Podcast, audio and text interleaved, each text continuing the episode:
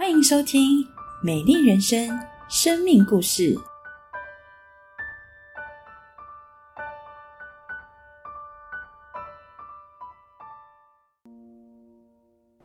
各位家人、朋友，喜乐平安。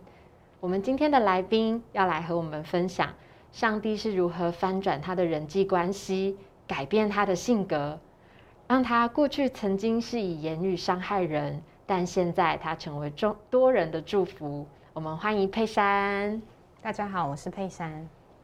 其实大部分的人对佩珊的印象，就是性格的印象，都是安静、稳重、温和。但其实过去的你完全不是这个样子，对不对？没错，真的难以想象。那可以请你跟我们分享过去的你性格是如何的呢？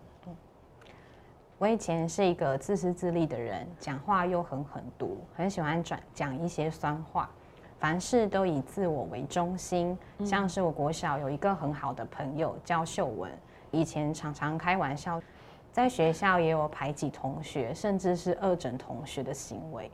在家里，我也常为了小事和姐姐吵架。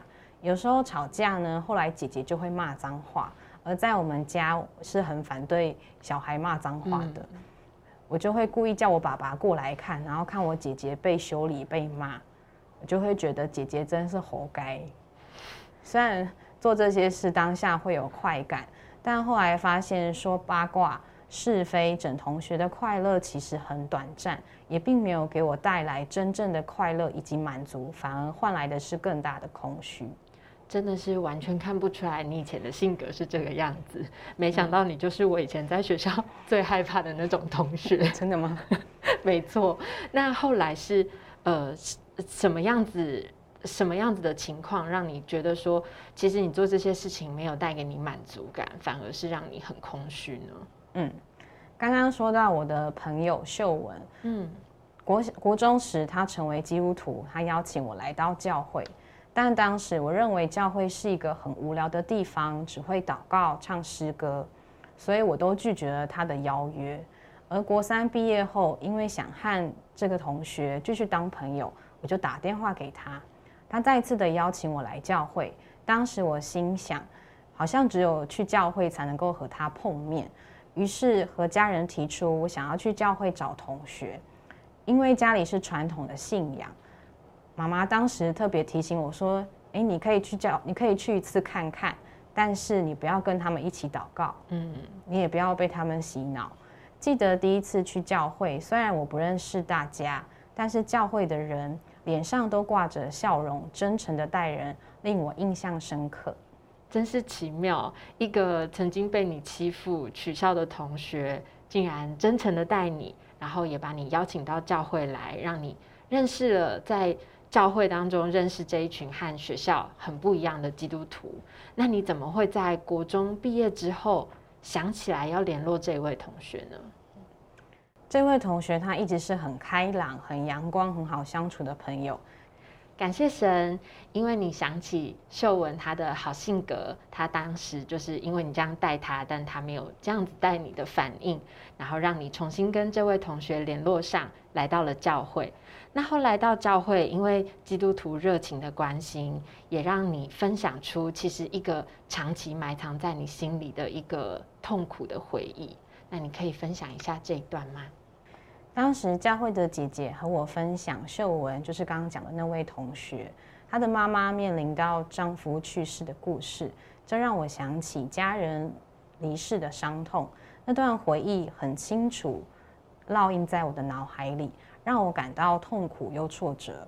我很后悔当时没有更多的关心这位家人，而当我想起这些往事的时候，就会很难过的躲在厕所里偷偷的哭。当时我一边大哭，一边的把这件事告诉教会的姐姐，他们安慰我，告诉我，虽然虽然我们所爱的家人已经离开了，但是我还是可以孝顺，好好的孝顺我的爸爸妈妈。嗯，他们也和我分享，上帝创造我们，赐给我们永生、永远的生命，我们不用再害怕死亡。当教会的姐姐带我祷告时，还记得想起妈妈说的，不要和他们一起祷告。对。但我还是一起祷告了，而我发现向别人分享我的心情，以及祷告后得着了释放以及平安。感谢神，因为相信他，我们可以有永生的盼望，并且耶稣也赐给我们祷告的权柄，让我们可以经历他的平安与医治。那经过这一次的祷告啊，就是还有加上教会姐姐不断的关心你，那也让你很想要继续的来教会。可是你的家人当时跟你说来看看就好，不要跟他们一起祷告。那你后来是怎么样跟家人沟通，争取可以继续来到教会的？每个礼拜教会的辅导都会来电关心、祷告，以及教会的弟兄姐妹真诚的相爱，让我想要继续的来的来到教会。起初我用做家事来换取来教会的机会，嗯，爸爸妈妈还是认为我被洗脑了，所以不不想让我来。我担心自己用说的可能会立刻的被拒绝，所以我想到我可以用写信的方式，让他们可以冷静的看一看，不会那么快拒绝。给爸妈，我用讲的比较没有那么完整，用写的可以表达的比较好。另一方面，用讲的你们会直接否决，没有很长的时间思考。我去教会一开始只是为了看我很久不见的好友，去教会只是顺便。那在万隆，名称叫合一堂，那是高中生、大专生一个聚会，会有不同的主题的活动。第一次的活动是带自己的宝物，分享那个物品有什么特别的含义。当别人拿走你的宝物，有什么感觉？第二次分组，一题是找答案，像《黄金传奇》，答案都是有关教会，主题认识教会。第三次是看一部温馨感人的电影，基督教教友的真实故事，在讲一对夫妇，老婆得了癌症，但是因为一个老婆婆告诉他，耶稣也会陪你度过，因此他进手术室也不再害怕，甚至还可以安抚要进手术台的病患。虽然女主角还是离开这个世界，但是他的精神是很难得可见的。他的影片叫做《基督教生死观》，最可怕的不是死亡，而是绝望。每一次活动结束都会有个分享，讲自己的看法。透过这些活动，可以了解别人，也更了解自己，拉近彼此距离。我记得我第一次去看到别人的故事，想起了亲人死亡。而我生前梦到那位亲人离开，我想到这件事，我觉得很难过，也在那边就是哭泣。在教会的姐姐拍拍我的肩膀，给我一个拥抱，安慰我，这是很难得的经验。毕竟第一次见面就可以当做朋友一样的照顾，当做家人一样的关心，是一个很不一样的宗教。理念是耶稣把每一个教友当做自己的小孩，每一个教友都是一家人，这个很值得学习。基督教可以让我的心灵有了寄托，透过聚会也可以很自在的说出我的看法。我已经十六岁了，我有自己的看法，我有权选择我所信赖、我愿意去相信的宗教，对我来说也是好事。我又何必去拒绝？我没有被教会的人洗脑。我有我的想法看法，我知道我自己在做什么，我不会因为别人的一句话就改变，因为我真的喜欢，所以我有了不同的选择。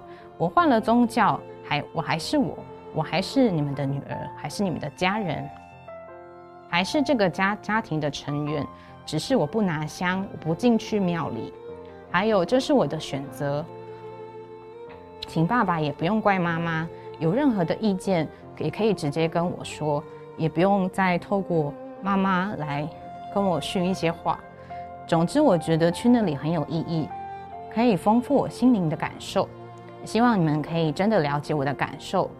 基督教不是你们想象的那个样子，去过一遍就可以了解我所写的，不去了解就有了偏见。这样，这是盲目的，也是一个大错误。不去了解，怎么知道那是一个什么样子的地方呢？